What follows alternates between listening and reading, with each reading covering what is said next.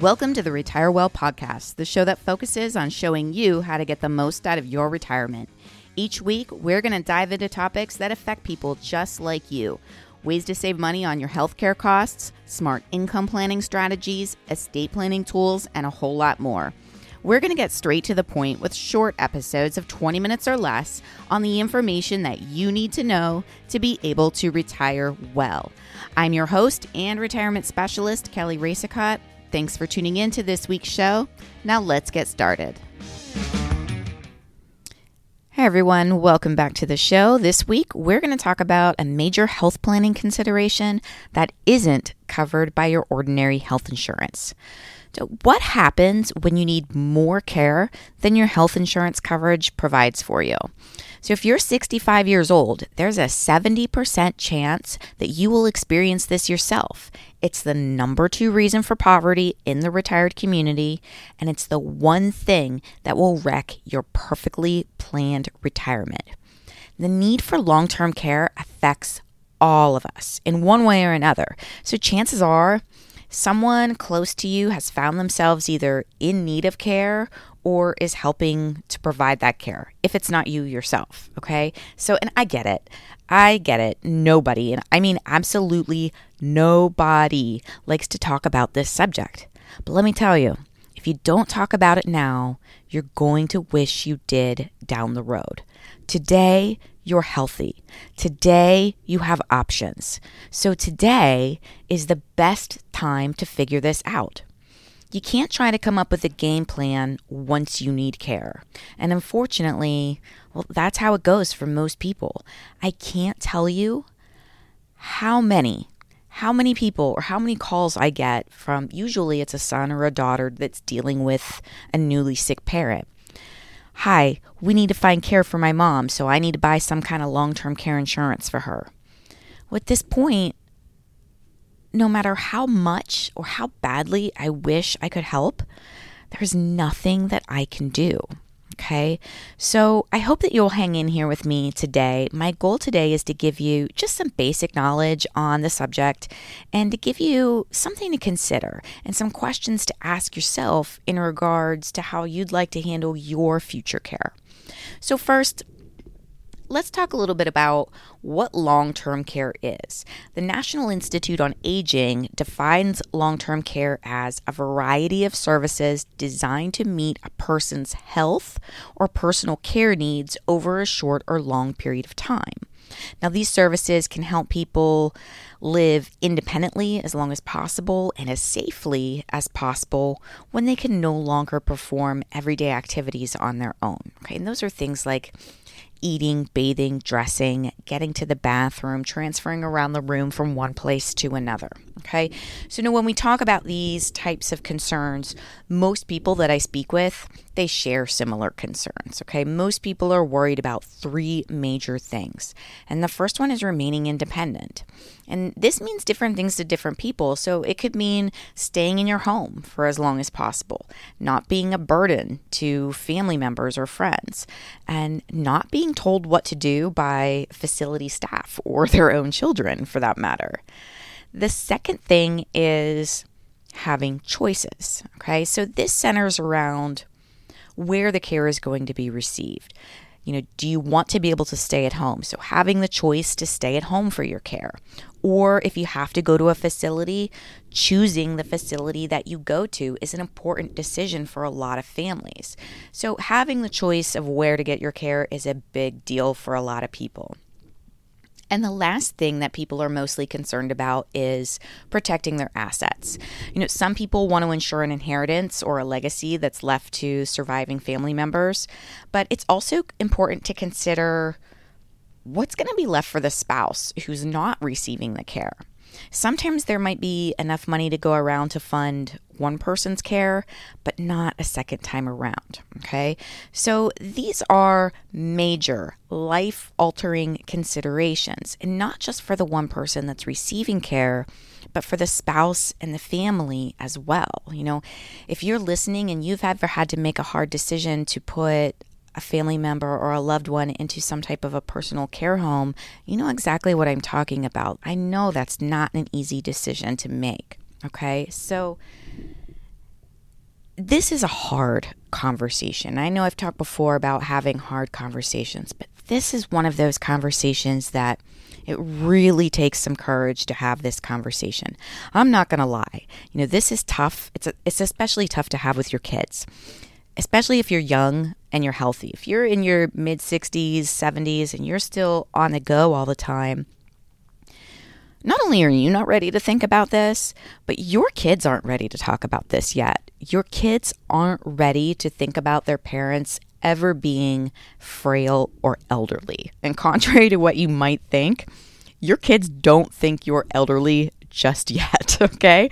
So, psychologically, the idea of you needing care is so far removed from where you are in your life. It's just easy to kind of push it to the back burner and say, oh, I'll deal with that later. All right. And so when I'm meeting with retirees and I ask, and I always ask, you know, what are your plans for your future care? I get a lot of common responses, and I want to share some of those responses with you today. And I want to share them for you, share them with you so that you can ask yourself, would this be possibly how you might respond? Um, and if it is, that's okay. Um, I just want to challenge your way of thinking, if that's okay with you.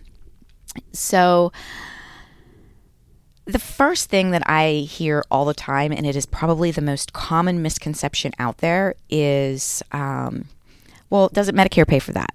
Medicare will pay for that. You know, my my mom was in a home for a couple of weeks and we didn't get any bills. Medicare paid for that. So let's talk about what Medicare does cover. Medicare does not cover long term care. Medicare covers skilled care, some skilled care. Okay, they'll cover up to 100 days. Skilled care is a high level of care that's provided by a physician. And Medicare alone, Parts A and B, is going to pay for the first 20 days at no cost. There's no copay or anything like that. After day 20, Medicare will allow you to stay in that facility and they'll pay up to 100 days, your copay is somewhere around $200 per day. Okay. But it does not pay for custodial care. Okay. So for Medicare to even pay for the first 100 days, you've got to qualify for that. And that's a whole nother discussion. But no, Medicare does not pay for custodial care, and that's something that is a huge misconception out there. A lot of people don't find that out until they're in that facility and they're being sent home well before they're ready to go home because Medicare isn't covering them anymore. Okay. Another common response that I get is my family is going to take care of me.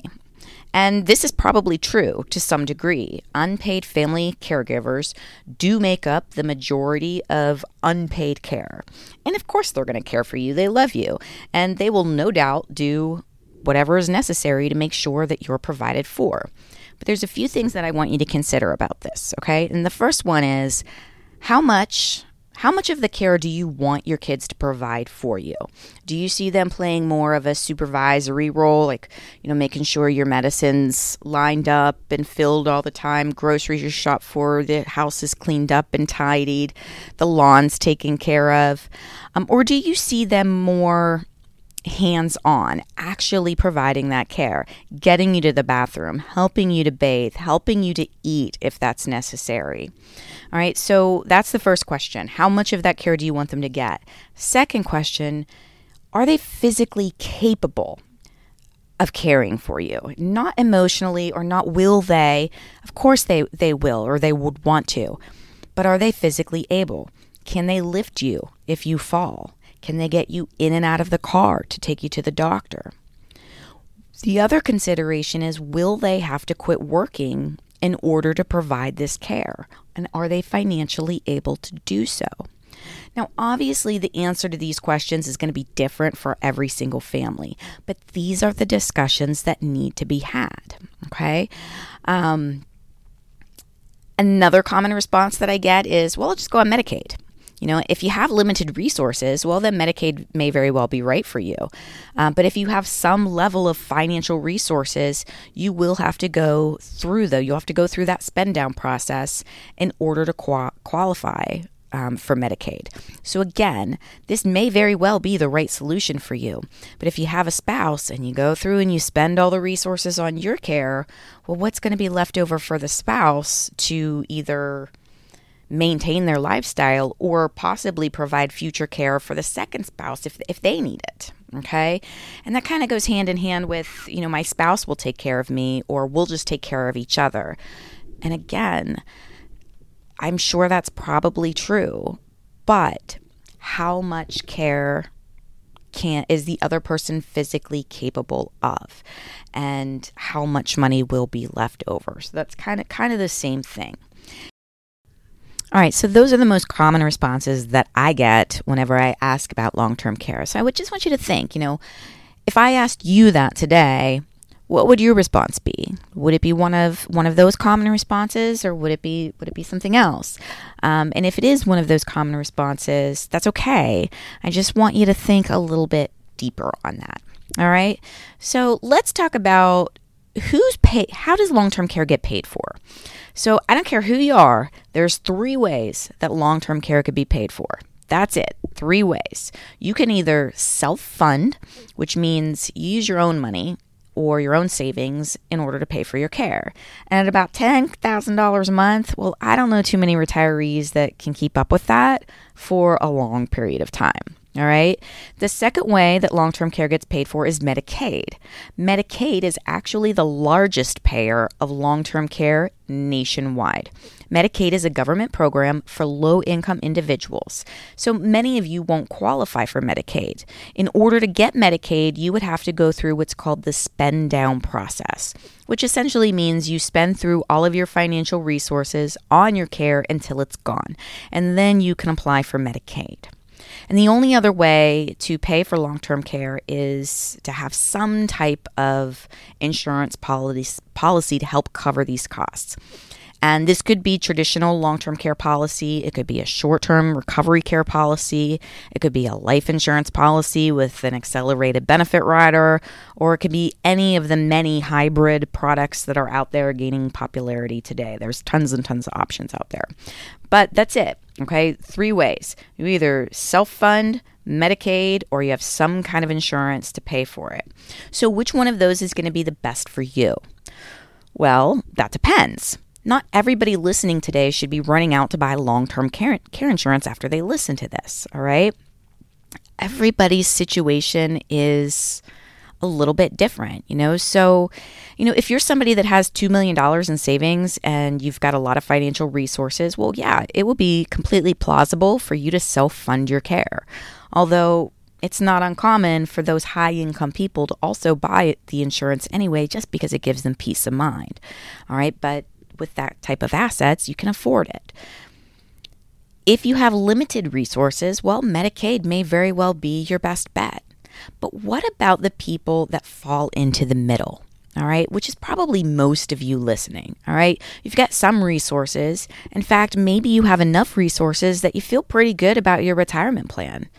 But you're not a multimillionaire, so self funding is probably going to delete your assets pretty quickly, all right? And this is where the challenge lies for most people. It's like a catch 22. You know, I don't want to spend the money on a premium for insurance, but if I don't, I could be risking all of my savings, all right? So it's a really tough spot to be in for most middle American people. All right. Now, no matter where you fall on that financial spectrum, you all need a plan for your care. Okay. Doesn't matter what that plan is, but you need some kind of plan. All right. And so, in order to come up with that plan, these are the questions that I want you to consider for yourself. Okay. Where? Where do I want to receive my care? How do I want to receive my care? Who do I want to provide my care? what assets are available for my care and what assets will be available for a spouse if we both need care. Now, I want to stress there is no right or wrong answer to these questions. These are based on your own personal feelings, and there is no right or wrong answer. I have found over the years that many people have very strong feelings on this subject, though. And whatever those feelings are, they're yours. But how you answer those questions for yourself is going to help you and your advisor choose the best plan of action for you. All right. You may very well decide that the best plan of action is to self fund, which in that case, well, you're going to need a plan to determine to best do that. Which funds should be drawn on first? How do I leverage those dollars to maximize my necessary care? Maybe Medicaid is the best course of action for you. And again, this is still a plan. What does that spend down process look like for you? Where is that going to leave your spouse? Are there any assets that can be protected from the Medicaid process? One of the various insurance options might be a better option for you. But you'll need to decide how much of that risk do you want to transfer to the insurance company and when? And do you want to share in that cost or do you want the whole cost of your care to be covered? So, the point I'm trying to make here is that whoever you are and whatever your financial status, you need a long term care plan. It doesn't have to be insurance, but you need some sort of game plan as to how you're going to get that care. And I know that this is an unpleasant conversation, but I want you to know that you have options. Lots of options, actually. You know, the long term care market has so drastically changed. Even over just the last four and five years, we've seen such a change in this marketplace. And there are a lot of options available to you that, that weren't really available before. So that's why it's so important. You know, when you're building your retirement plan, that you consider this from the very beginning. Make sure that your income plan has been stress tested for a long term care event. Has your income plan been stress tested to go through the spend down process? If you're not sure, I want you to call my office. Schedule a complimentary appointment. I personally will review your plan and give you a second opinion. If your plan is solid and it matches your goals and your wishes, I'm going to let you know that. And if it's not, I'll help you to find a solution. Okay? So that is all I have for you today. Thank you so much for sticking with me today and being here again this week. And I'll catch you all back here next week. Thanks so much for tuning into this week's episode of the Retire Well podcast. Our goal here is always to bring you value and share insights to make your retirement everything you always hoped it would be. I would be forever grateful if you would leave us a review because that helps more people find the show. And please share it wherever you share things on social media. Thanks again, and I hope to see you back here next week. The preceding information does not constitute tax, legal, or investment advice. All opinions and information shared in this episode is for informational purposes only and should not be acted upon without the assistance of a qualified and licensed professional. Any guarantees mentioned are subject to the strength and claims paying ability of the insurance company, and any mention of rates or performance are subject to change without notice. Kelly Racicot is the agency owner of Hometown Retirement Specialists, LLC. If you have questions about the show, Kelly, or Hometown Retirement Specialists, please visit us on the web at yourhrsagent.com, and you can find our full disclosure in the show notes.